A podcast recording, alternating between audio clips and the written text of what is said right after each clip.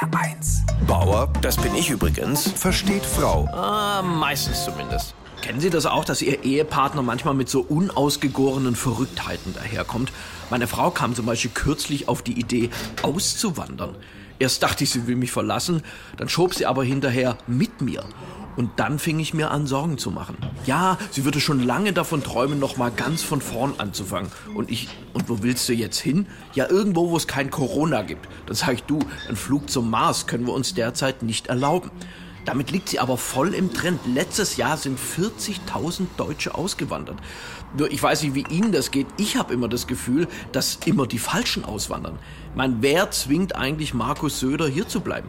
Viele wissen ja auch gar nicht, was sie im Ausland erwartet. Ich habe von einem Pärchen gehört, die haben zwei Jahre lang Spanisch gelernt und sind dann nach Brasilien ausgewandert.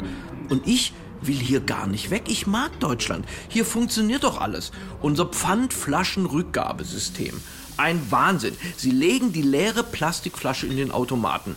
Der gibt sie wieder raus, weil sie zerdrückt ist. Sie biegen die dann mühevoll gerade, dann nimmt er sie an und zerdrückt sie. Also, welche Drogen muss man nehmen, um sich als Ingenieur sowas auszudenken? Der Rundfunkbeitrag, auch so ein Knaller.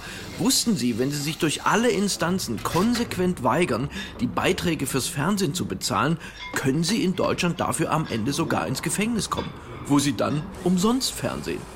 Und wenn Ihr Ehepartner mit solchen Dingen kommt, dann sorgen Sie mal ein bisschen für Bodenhaftung. Ich weiß gerade, Frauen erzählen immer, ja, lebe deinen Traum.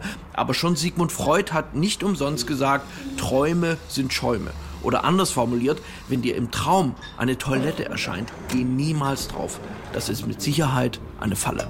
Bauer versteht Frau. Auch als Podcast auf hr1.de. HR1, genau meins.